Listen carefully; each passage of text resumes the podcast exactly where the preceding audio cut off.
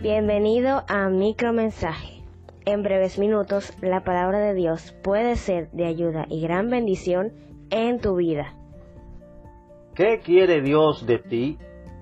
La Biblia enseña que Dios quiere que lo amemos y le seamos obedientes, no por la fuerza, sino de una forma sincera y con el corazón dispuesto, en contraste con los ofrecimientos de sacrificios, holocaustos y ofrendas.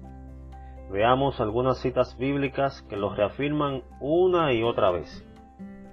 Primer libro de Samuel capítulo 15 versículos 22 y 23 dice que la obediencia es mucho mejor que el sacrificio. En Salmo 40 versículos 6 al 8 encontramos que Dios quiere que nuestra vida sea para su servicio.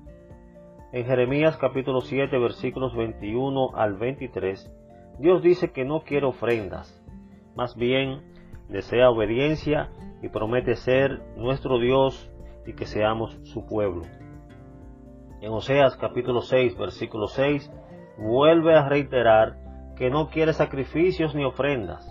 En cambio, nos dice que Él quiere que le conozcamos.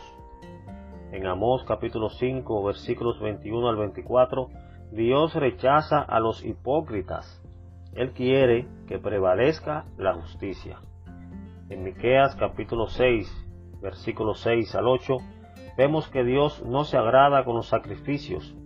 Él quiere que seamos rectos, justos y misericordiosos, además de ser humildes ante su presencia. Ante todo, no importa cuántas cosas materiales le ofrezcas a Dios si tu corazón está lejos de Él. Incluso, a veces le hacemos promesas que no cumplimos. Acostumbramos decir, si Dios quiere, mañana haré tal o cual cosa. Pero, ¿has pensado qué Dios quiere de ti? Entrégale tu vida al Señor Jesús, aceptando que eres pecador, reconoce que Él murió en tu lugar y recíbelo como tu único Salvador. Todavía estás a tiempo. Ven a Cristo hoy. Si necesitas saber más acerca de esto, escríbanos al correo electrónico micromensaje.hotmail.com y con ayuda de Dios le contestaremos.